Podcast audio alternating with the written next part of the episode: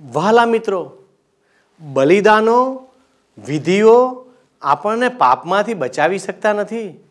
ફક્ત અને ફક્ત ઈશ્વરની કૃપા અને ઈસુના લોહી દ્વારા જ આપણો ઉદ્ધાર શક્ય બન્યો છે. શું તમે આ બાબત પર વિશ્વાસ કરો છો?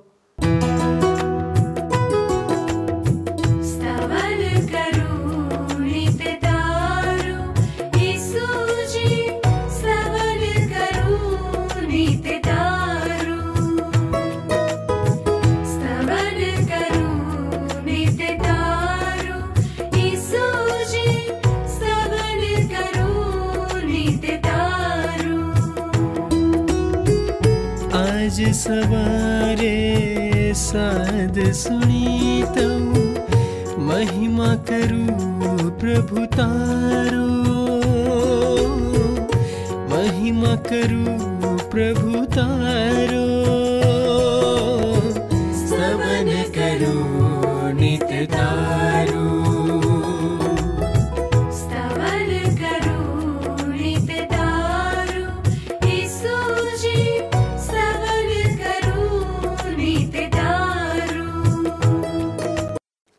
વહાલા દર્શક મિત્રો, પ્રભુ ઈસુ ખ્રિસ્તના નામમાં ફરી એકવાર આપના મનપસંદ સ્તવન બાઇબલ અભ્યાસ કાર્યક્રમમાં હું તમારું સ્વાગત કરું છું. હું આશા રાખું છું કે તમે બધા ઈશ્વરની કૃપાથી સુરક્ષિત હશો અને પ્રભુ તરફથી મળતો આશીર્વાદ પ્રાપ્ત કરી રહ્યા હશો. મિત્રો, ગત કાર્યક્રમમાં આપણે લેવીયના પુસ્તકના છઠ્ઠા અધ્યાયમાંથી દહનાર્પણ, ખાદ્યાર્પણ અને પાપાર્થાર્પણ વિશે જોઈ ગયા. આજે આપણે સાતમા અધ્યાયનો અભ્યાસ શરૂ કરીશું, જેમાં દોષાતાર્પણ અને શાંતિ અર્પણ વિશે શીખીશું. આ બંને ઈશ્વરનો આભાર વ્યક્ત કરવા અથવા તેમની પ્રતિજ્ઞા પૂર્ણ કરવાના અર્પણ છે. તેમની આરાધના વ્યક્ત કરવાની ઈચ્છા દ્વારા તે પ્રેરિત થાય છે. આ બધા બલિદાનો કેવળ પ્રભુ ઈસુ ખ્રિસ્ત મારફતે જ પૂરા થઈ શકે છે. તો વહાલા દર્શક મિત્રો, આવો આજના અભ્યાસની શરૂઆત કરીએ. પ્રિય મિત્ર, આજે આપણે મિત્ર બાઇબલમાં જૂના કરારના વિભાગમાં લેવીયના પુસ્તકના સાતમા અધ્યાયનો અભ્યાસ કરવાના છીએ. સાતમા અધ્યાયમાં તમે જોશો તો આડત્રીસ કલમો છે. હવે લેવીયના સાતમા અધ્યાયનો વિષય એ દોષાર્થાર્પણ અને શાંત્યાર્પણ છે. આ અધ્યાયમાં આ બે અર્પણો માટે યાજકોને સૂચના આપવાનું ચાલુ રહે છે. આ બે અર્પણો અન્ય અર્પણો કરતાં અધિક અંગત હતા. ઉલ્લંઘન વ્યક્તિગત ઇઝરાયેલીને લાગુ પડતું હતું અને એ આમ જનતાની બાબત નહોતું. ઈશ્વર તરફથી મળતી શાંતિ દરેક વિશ્વાસીએ અંગત રીતે અનુભવવાની હોય છે મિત્ર. અહીં યાજકના સેવા કાર્ય ઉપર ભાર મૂકવામાં આવ્યો છે. પ્રભુ ઈસુ ખ્રિસ્તે આપણા માટે જે કર્યું છે અને આજે ઈશ્વર પિતાને જમણે હાથે બિરાજમાન થઈને આપણા માટે જે કાર્ય કરી રહ્યા છે, એનું મિત્ર, એનું આ છાયાચિત્ર છે. હજી આજે પણ પ્રભુ ઈસુ હાથમાં સેવા કાર્યનો રૂમાલ છે અને પ્રભુ ઈસુ ખ્રિસ્ત આપણને શુદ્ધ કરે છે. યોહાને લખેલા પહેલા પત્રના પહેલા અધ્યાયની નવમી કલમ તમે જુઓ તો લખવામાં આવ્યું છે કે જો ઈશ્વર સમક્ષ આપણે આપણા પાપ કબૂલ કરીએ તો ઈશ્વર પોતાનું વચન પાળશે અને તે યથાયોગ્ય કરશે. તે આપણા પાપની ક્ષમા આપશે અને બધા દુષ્કર્મોથી આપણને શુદ્ધ કરશે. ખેર, લેવિયના પુસ્તકનો સાતમો અધ્યાય. તેની એકથી સાત કલમો મારી સાથે સાથે તમે જુઓ, અહીંયા લખવામાં આવી છે, અને દુષાર્થાર્પણનો નિયમ આ છે. તે પરમ પવિત્ર છે. યાજક યહોવા પ્રત્યે હોમ યજ્ઞને સારું વેદી પર દહન કરે તે દોષાર્થાર્પણ છે. યાજકોમાંનો દરેક પુરુષ તે ખાય, પવિત્ર જગામાં તે ખાવામાં આવે, તે પરમ પવિત્ર છે. જેવું પાપાર્થાર્પણ તેવું જ દોષાર્થાર્પણ છે. તેઓને માટે એક જ નિયમ છે જે યાજક તે વડે પ્રાયશ્ચિત કરે, તેને તે મળે. દોષાર્થાર્પણનો વિધિ. અહીં લખવામાં આવ્યું છે એ પ્રમાણે બિલકુલ પાપાર્થાર્પણના વિધિ જેવો જ છે. જો કે દોષાર્થાર્પણ પાપના કૃત્ય માટે છે. તો પણ અર્પણ કરનારને એ યાદ અપાવવામાં આવે છે કે બલિદાન પવિત્ર છે. ઈસુ ખ્રિસ્તની લાયકાત અને મૂલ્યનું માપ કાઢી શકાય એમ નથી મિત્ર. બાઇબલમાં નવા કરારના વિભાગમાં તમે જુઓ, ફિલિપી લોકોને લખેલો પત્ર છે. એના બીજા અધ્યાયની આઠથી અગિયાર કલમો તમે મારી સાથે સાથે જુઓ. અહીં લખવામાં આવ્યું છે કે પ્રભુ ઈસુ ખ્રિસ્ત નમ્ર થઈને મરણ સુધી, હા, ક્રુસ પરના તેમના મરણ સુધી આધીનતાને માર્ગે ચાલ્યા. આ કારણથી ઈશ્વરે તેમને સર્વોચ્ચ સ્થાને મૂક્યા અને સૌ નામોમાં શ્રેષ્ઠ નામ આપ્યું. એટલે ઈસુ ખ્રિસ્તના નામના મહિમાને અર્થે આકાશમાંના, પૃથ્વી પરના તથા પૃથ્વી તળેના સૌ ઘૂંટણે પડે અને ઈશ્વર પિતાના મહિમાને અર્થે સૌ જાહેરમાં પ્રગટ કરે કે ઈસુ ખ્રિસ્ત એ જ પ્રભુ છે. આપણને જ્યારે મિત્ર આપણા ભયાનક પાપી સ્વભાવની ગંદકી અને તેના અમાપ્ય પ્રમાણનું ભાન થાય ત્યારે જ ત્યારે જ મિત્ર, આપણે પ્રભુ ઈસુ ખ્રિસ્તનું મહાત્મ્ય, તેમની અદ્ભુતતા, તેમની ભવ્યતા અને એમની પવિત્રતાને સમજી શકીએ એમ છે. આપણે જ્યાં સુધી ભાન પ્રાપ્ત ના કરીએ કે આપણે કેવા ખતરનાક પાપી મનુષ્ય છીએ, ત્યાં સુધી આપણે આપણા ઉદ્ધારક તરીકે પ્રભુ ઈસુ ખ્રિસ્તની કદર કરી શકીએ એમ નથી મિત્ર. બાઇબલમાં યશાયા સંદેશવાકના પુસ્તકના ચોસઠમાં અધ્યાયની છઠ્ઠી કલમ તમે જુઓ મિત્ર, મારી સાથે સાથે. ત્યાં લખવામાં આવ્યું છે કે અમે સર્વ અશુદ્ધ જેવા થયા છીએ. અને અમારા સર્વ પુણ્ય કર્મો મેલા લુગડાના જેવા છે. મેલા લુગડાના જેવા. યાદ રાખો મિત્ર, હું આપણને પાપી નથી ઠરાવતો. આપણને પાપી તો ઈશ્વરના વચનો ઠરાવે છે. નવા કરારના વિભાગમાં જુઓ, બાઇબલમાં તમે રોમન લોકોને લખેલો પત્ર એના ત્રીજા અધ્યાયની ત્રેવીસ, ચોવીસ અને પચીસ કલમ. લખવામાં આવ્યું છે, બધા લોકો નિશાન ચૂકીને પાપમાં પડ્યા છે. બધા લોકો, કોઈ બાકાત નથી. અને ઈશ્વરના મહિમાવંત ઈરાદાથી તેઓ દૂર ને દૂર જતા જાય છે. પણ ઈશ્વરની અમૂલ્ય કૃપા દ્વારા તેઓને મુક્ત કરનાર ઈસુ ખ્રિસ્તની મારફતે બધા લોકો ઈશ્વરની સાથે સીધા સંબંધમાં આવી શકે છે. ઈશ્વરે પ્રભુ ઈસુ ખ્રિસ્તને બલિદાન થવાર્પ્યા ઈસુ ખ્રિસ્તના મરણ દ્વારા ઈશ્વરનો માણસોના પાપની વિરુદ્ધનો કોપ દૂર થાય છે અને એમ ઈસુ ખ્રિસ્ત ઉપર વિશ્વાસ કરનાર માણસોના પાપ ઈશ્વર માફ કરે છે. આમાં માણસને પોતાની સાથે સીધા સંબંધમાં લાવવાનો ઈશ્વરનો હેતુ પ્રગટ થાય છે. અને એ પછી મિત્ર તમે એફએસસી લોકોને લખેલો પત્ર જુઓ, બીજો અધ્યાય. એની એકથી દસ કલમો જુઓ તો લખવામાં આવ્યું છે કે ભૂતકાળમાં તમે તમારા આજ્ઞા ભંગ તથા પાપને લીધે આત્મિક રીતે મરેલા હતા.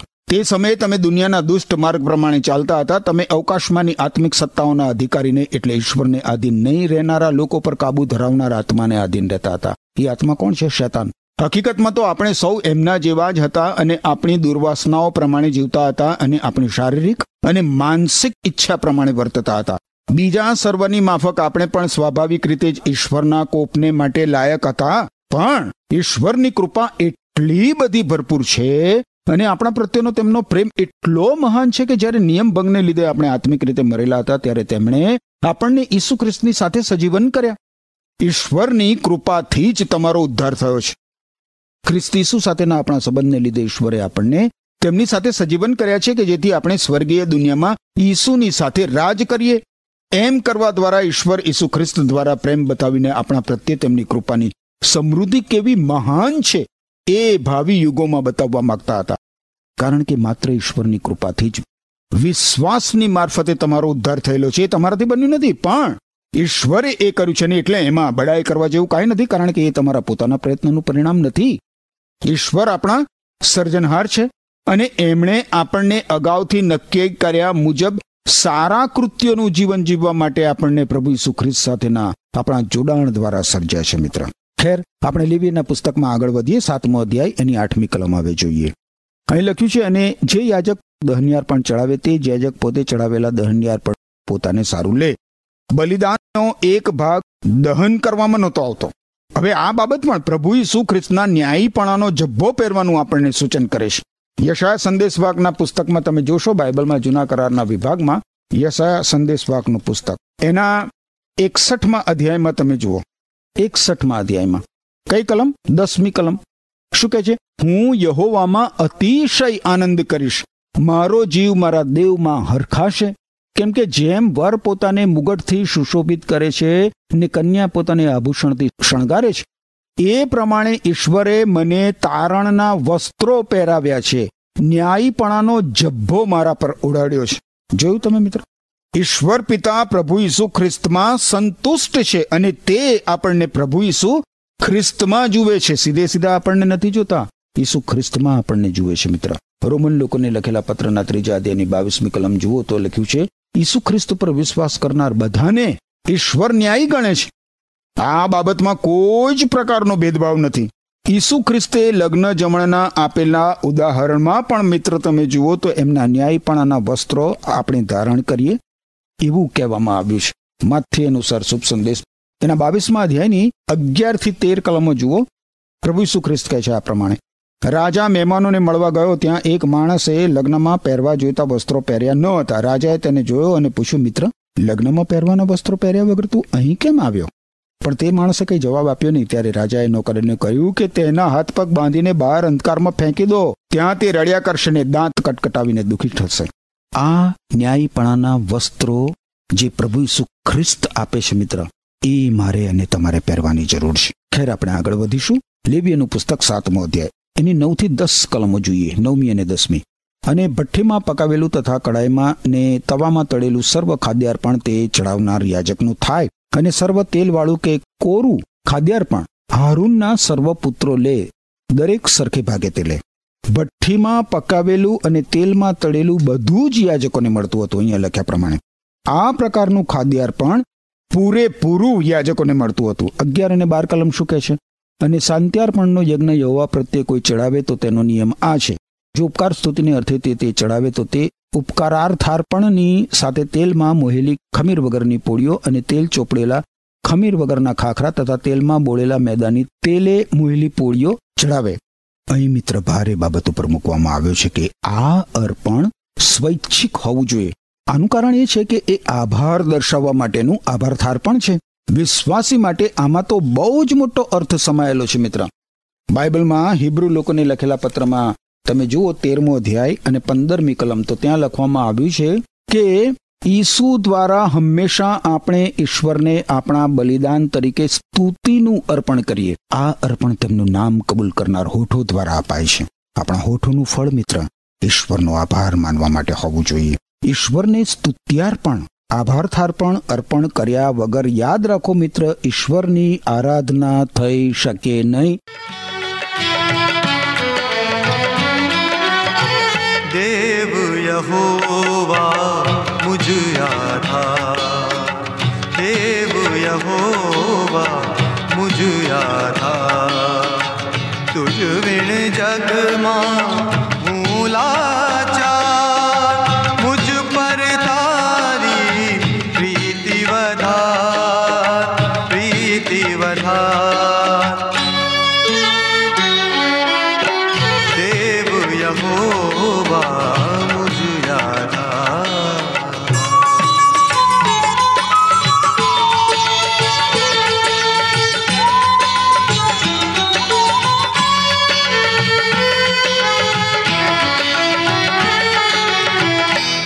મજબૂતને કિલ્લો મારો હે પ્રભુ તું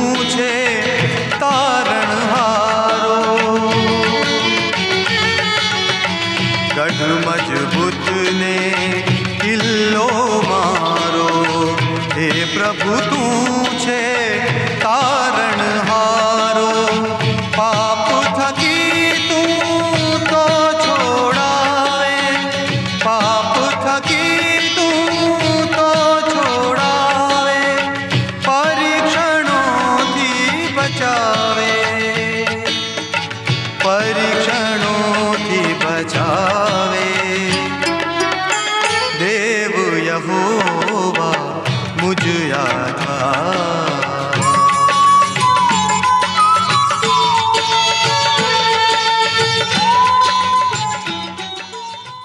હવે આપણે તેરમી અને ચૌદમી કલમ જોઈએ લેવીયનું પુસ્તક સાતમો અધ્યાય લખ્યું છે ઉપકાર સ્તુતિને અર્થે પોતાના શાંત્યાર્પણના યજ્ઞ સાથે ખમીરી રોટલીની પોળીઓનું અર્પણ તે ચડાવે અને તેમાંના પ્રત્યેક અર્પણમાંથી દરેક વસ્તુ યહોવાને સારું ઉચ્છાલી અર્પણ તરીકે તે ચડાવે શાંત્યર્પણનું રક્ત છાંટનાર યાજકને તે મળે. હવે, આ બાબત ઉપર તમે ખાસ ધ્યાન આપો મિત્ર. બારમી કલમમાં તમે જોશો તો પોળીઓ અને ખાખરા ખમીર વગરના રાખવાના હતા. જ્યારે તેરમી કલમમાં વાંચ્યું એ પ્રમાણે રોટલી ખમીર વાળી રાખવાની હતી. આ જરા વિચિત્ર લાગે છે. ખમીર એ તો દુષ્ટતાનો સિદ્ધાંત દર્શાવે છે, તો પછી રોટલી ખમીરવાળી શા માટે હોવી જોઈએ? કારણ કે બારમી કલમ અનુસાર એ પ્રદર્શિત થાય છે કે ઈસુ ખ્રિસ્ત પાપ રહિત, ખમીર રહિત પાપ રહિત એટલે ખમીર રહિત. આપણા શાંત્યાર્પણ છે. જ્યારે તેરમી કલમમાં તમે જુઓ તો ઈશ્વરની શાંતિમાં ભાગીદાર થનાર, શાંત્યાર્પણ અર્પણ કરનાર વ્યક્તિ ઈશ્વરનો આભાર માને છે. એના પાપ માફ કરવામાં આવે છે ને ઈશ્વર સાથે તેને શાંતિ થઈ છે. છતાં હજી એનામાં દુષ્ટતાનું તત્વ રહેલું છે. ખમીર હજી એનામાં હાજર છે. એટલા માટે તેરમી કલમમાં આપણને ખમીરવાળી પોળીઓની વાત કરવામાં આવી છે. ઈશ્વર સાથેની શાંતિ, વિશ્વાસી, પાપ રહિતની સંપૂર્ણતા હાંસલ કરે, એના ઉપર આધારિત નથી હોતી મિત્ર. વિશ્વાસીએ માફી મેળવવા માટે અને શુદ્ધ થવા માટે પોતાના પાપ કબૂલ કરવાના હોય છે. એ પછી એણે પવિત્ર આત્માના સામર્થ્યમાં નવા સ્વભાવમાં જીવવાનું હોય છે. નવા કરારના વિભાગમાં બાઇબલમાં તમે જુઓ તો રોમન લોકોને લખેલા પત્રના છઠ્ઠા અધ્યાયની ચૌદમી કલમ જુઓ, શું લખવામાં આવ્યું છે? રોમન લોકોને લખેલો પત્ર છઠ્ઠો અધ્યાય, ચૌદમી કલમ. ચૌદમી કલમ તમે જોશો તો ત્યાં લખવામાં આવ્યું છે કે પાપે તમારા પર રાજ કરવું ના જોઈએ. કારણ કે હવે તમે નિયમ નીચે નહીં, પણ ઈશ્વરની કૃપામાં જીવન જીવો છો.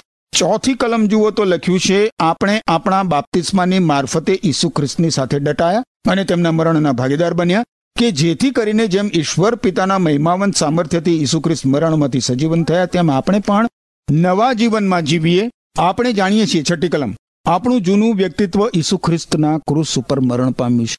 જેથી આપણા પાપી અહમના બળનો નાશ થાય એ માટે કે આપણે હવેથી પાપના ગુલામ રહીએ નહીં. અગિયારમી કલમ જુઓ. શું કહે છે? એ જ રીતે તમે પોતાને પાપના સંબંધમાં મરણ પામેલા અને ઈસુ ખ્રિસ્તની મારફતે ઈશ્વરના સંબંધમાં જીવતા ગણો. આ માટે મિત્ર, આપણે દરરોજ ઈશ્વરને ગીતશાસ્ત્ર એકસો ઓગણચાલીસની ત્રેવીસ અને ચોવીસમી કલમોમાં જે પ્રાર્થના દર્શાવવામાં આવી છે, એવી પ્રાર્થના હંમેશા ઈશ્વરને કરવી જોઈએ કે હે ઈશ્વર, મારી પરીક્ષા કર અને મારું અંતઃકરણ ઓળખ. મને પારખ પ્રભુ, મારા વિચારો જાણી લે. મારામાં કાંઈ દુરાચાર હોય તો તે તું જોજે અને મને સનાતન માર્ગમાં ચલાવજે.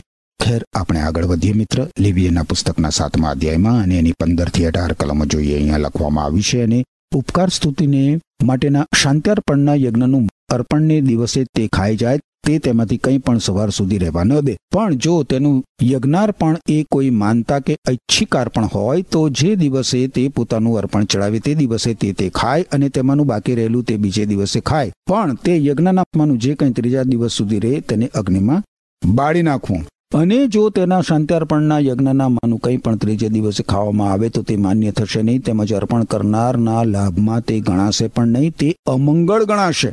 ને જે માણસ તેમાંનું ખાશે, તેનો દોષ તેને માથે. શાંત્યાર્પણ તમે જુઓ છો ને મિત્ર, તરત જ ખાઈ જવાનું હતું. એમાં ઢીલ કરવાની નથી. આ પ્રમાણે આપણે જોઈએ મિત્ર, તો મનની શાંતિ માટે અને પરીક્ષણો, કસોટીઓ અને પ્રલોભનો ઉપર વિજય પ્રાપ્ત કરવા માટે આપણે પ્રભુ ઈસુ ખ્રિસ્તની તદ્દન નજીક રહેવું જોઈએ. ઈસુ ખ્રિસ્ત માત્ર એમના લોકોને જ શાંતિ આપે છે. યાદ રાખજો, એવા લોકો કે જે પ્રભુ ઈસુ ખ્રિસ્તની મહિમાવંત સંગતમાં સતત જારી રહે છે. આપણે મિત્ર ઈસુ ખ્રિસ્તને સામે જોવાની અને એમનામાં વિશ્રામ પ્રાપ્ત કરવાની જરૂર છે. આપણે જ્યારે અનુભવીએ છીએ કે પ્રભુ ઈસુ ખ્રિસ્ત પૂરતા છે અને અદ્ભુત છે, ત્યારે ઈશ્વરની જે શાંતિ છે, જે માણસોની સર્વ સમજ શક્તિ બહારની શાંતિ છે, એ આપણા હૃદયોમાં પ્રવેશ કરે છે. ખેર, આગળ વધીએ. ઓગણીસથી પચીસ કલમો જોઈએ. અને જે કોઈ અશુદ્ધ વસ્તુનો સ્પર્શ થાય તે ખાવું નહીં. તેને અગ્નિમાં બાળી નાખવું અને પ્રત્યેક જે શુદ્ધ હોય તે તે ખાય.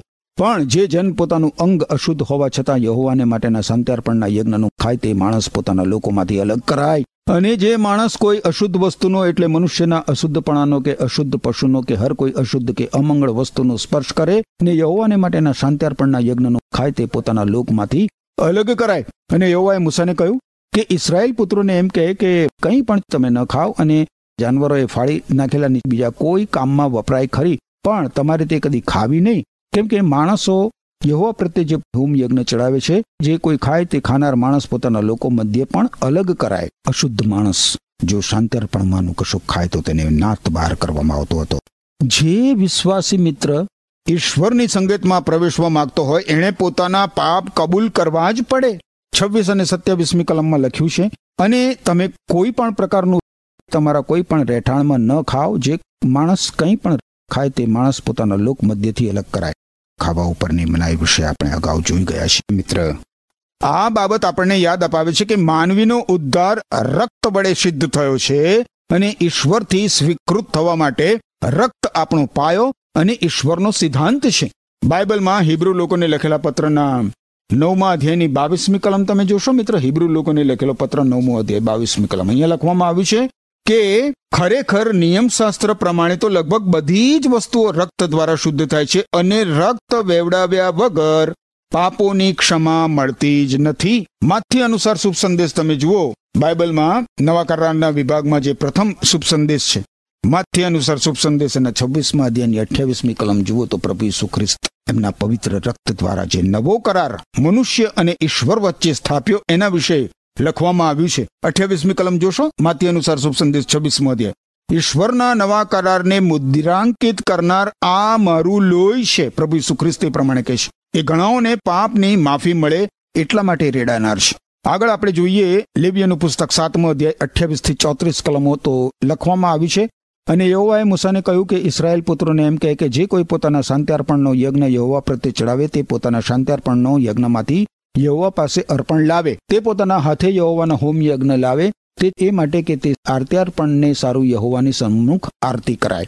અને યાજક વેદી પર દહન કરે અને તમારા શાંત્યાર્પણોના યજ્ઞમાંથી ઉચ્છાલી અર્પણને સારું તમારે યાજકને આપવું. એ હારૂનના પુત્રોમાંને જે શાંતાર્પણનું તેનું થાય, કેમ કે આર્થિક ઉચ્છલિત ઇસરાયેલ પુત્રો પાસેથી તેઓના શાંત્યાર્પણોના યજ્ઞમાંથી મેં લીધા છે. ને મેં તે હારૂન યાજકને તથા તેના પુત્રોને ઇસરાયેલ પુત્રો તરફથી તેઓના જાથોના દાપા તરીકે આપ્યા છે. પ્રમુખ યાજક હારૂન. એના પુત્રો અને યાજકોને શાંત્યાર્પણમાંથી તેમનો હિસ્સો મળતો હતો. રોમન લોકોને લખેલો પત્ર તમે જુઓ, બાઇબલમાં નવા કરારના વિભાગમાં. એના પાંચમા અધ્યાયની આઠમી કલમ તમે જુઓ, તો ત્યાં લખવામાં આવ્યું છે કે ઈશ્વરે આપણા પર કેટલો અપાર પ્રેમ કર્યો છે. કારણ કે આપણે જ્યારે પાપી હતા એવા સંજોગોમાં પ્રભુ ઈસુ ખ્રિસ્ત આપણા માટે મરણ પામ્યા. કેટલો અદ્ભુત પ્રેમ પ્રભુ ઈસુ ખ્રિસ્તે આપણા પ્રત્યે પ્રગટ કર્યો છે મિત્ર. હવે શાંત્યાર્પણનું બાવડું એ પ્રભુ ઈસુ ખ્રિસ્તના શક્તિ અને સામર્થ્યનું સૂચન કરે છે મિત્ર. ઈસુ ખ્રિસ્ત આપણો સર્વાંગી સંપૂર્ણ ઉદ્ધાર કરવા માટે સમર્થ છે. યોહાન અનુસાર શુભ સંદેશના દસમા અધ્યાયની સત્યાવીસથી ત્રીસ કલમો તમે જુઓ, તો પ્રભુ ઈસુ ખ્રિસ્ત ત્યાં કહે છે કે, મારા ઘેટા મારો સાદ સાંભળે છે અને હું તેઓને ઓળખું છું અને તેઓ મારી પાછળ ચાલે છે. હું તેમને સાર્વકાલિક જીવન આપું છું અને તેઓ કદી મરશે નહીં અને મારી પાસેથી તેઓને કોઈ ઝૂંટવી શકશે નહીં. મારા પિતાએ મને જે સોંપ્યું છે તે સર્વ કરતા મહાન છે અને મારા પિતાની સંભાળમાંથી તેમને કોઈ ઝૂંટવી લઈ જઈ શકે તેમ નથી. હું અને પિતા એક છીએ. પ્રભુ ઈસુ ખ્રિસ્ત એમના લોકને મિત્ર. ચીરકાલીન પ્રેમ કરે છે અને આપણો સંપૂર્ણ સર્વાંગી ઉદ્ધાર કરવા માટે પ્રભુ ઈસુ ખ્રિસ્ત સમર્થ છે. હવે મિત્ર જૂના કરારમાંના આ બધા બલિદાનો પોતે પોતાનામાં સમર્થ નહોતા. જૂના કરારમાં માનવીનો ઉદ્ધાર આપણી જેમ વિશ્વાસથી થતો હતો. ઈશ્વર પરના વિશ્વાસથી બાઇબલમાં જૂના કરારના વિભાગમાં ગીતશાસ્ત્રનું પુસ્તક છે. એના ચોથા અધ્યાયની પાંચમી કલમ તમે જુઓ તો ત્યાં લખવામાં આવ્યું છે, ન્યાયીપણાના યજ્ઞો ચડાવો ન્યાયીપણાના યજ્ઞો ચડાવો અને યહોવા પર ઈશ્વર ઉપર ભરોસો રાખો.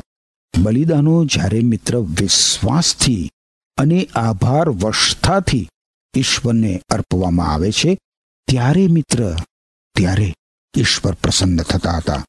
બાઇબલમાં ગીતશાસ્ત્રના પુસ્તકના પચાસમાં અધ્યાયની ચૌદમી અને પંદરમી કલમ તમે જુઓ તો ત્યાં લખવામાં આવ્યું છે, દેવને ઉપકાર સ્તુતિના અર્પણો ચઢાવ અને પરાત પર પ્રત્યે તારી માનતાઓ ઉતાર.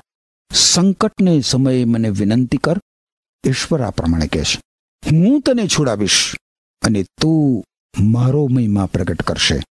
કેટલા અદ્ભુત વચનો ઈશ્વરે આપ્યા છે. પણ મિત્ર, જ્યારે બલિદાનો ક્રિયાકાંડ તરીકે અને અશુદ્ધ બલિદાનો અર્પણ કરવામાં આવતા ત્યારે ઈશ્વર ખિન્ન થતા હતા. બાઇબલમાં તમે જુઓ તો માલાખી સંદેશવાહકનું પુસ્તક છે.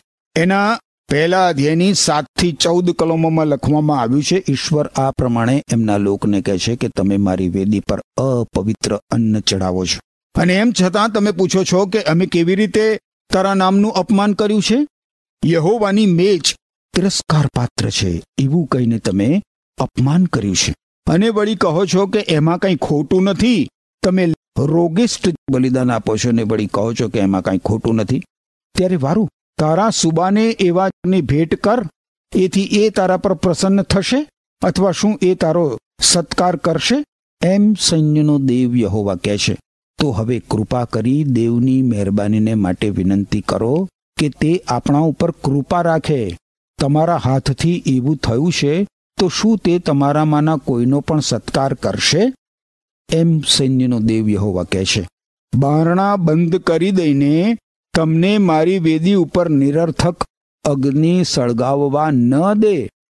એવો જો તમારામાં કોઈ હોત, તો કેટલું સારું.